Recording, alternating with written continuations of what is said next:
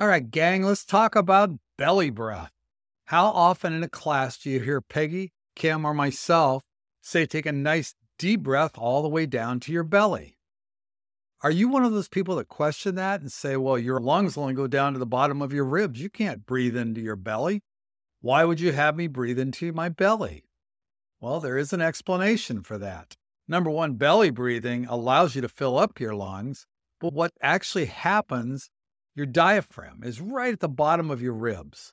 The diaphragm is the muscle that controls your breathing. Your lungs do not have muscles. Your lungs are controlled by the muscles around them. Well, the diaphragm is one of those muscles, the intercostal muscles on your ribs, but the diaphragm is probably the biggest control of your breathing.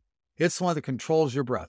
Well, to completely fill up your lungs, your, your diaphragm has to come down into your belly, and then it makes your belly expand as the muscle comes down and expands. The muscle goes all the way around. It's like a big umbrella.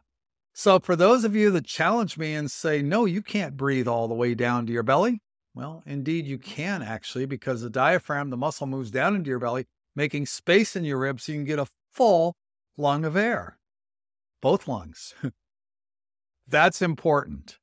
Filling up your lungs, there is so much energy, there is so much power, there's so much strength, there's so much healing in breathing deeply and slowly. So that's why we encourage you to belly breathe.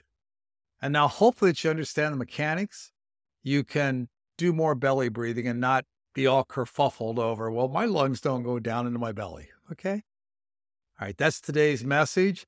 Take it, use it, breathe deeply, move well, stay healthy, be happy, live with passion and purpose, and take nice, long, slow, deep breaths and watch how it'll change your life. I guarantee you.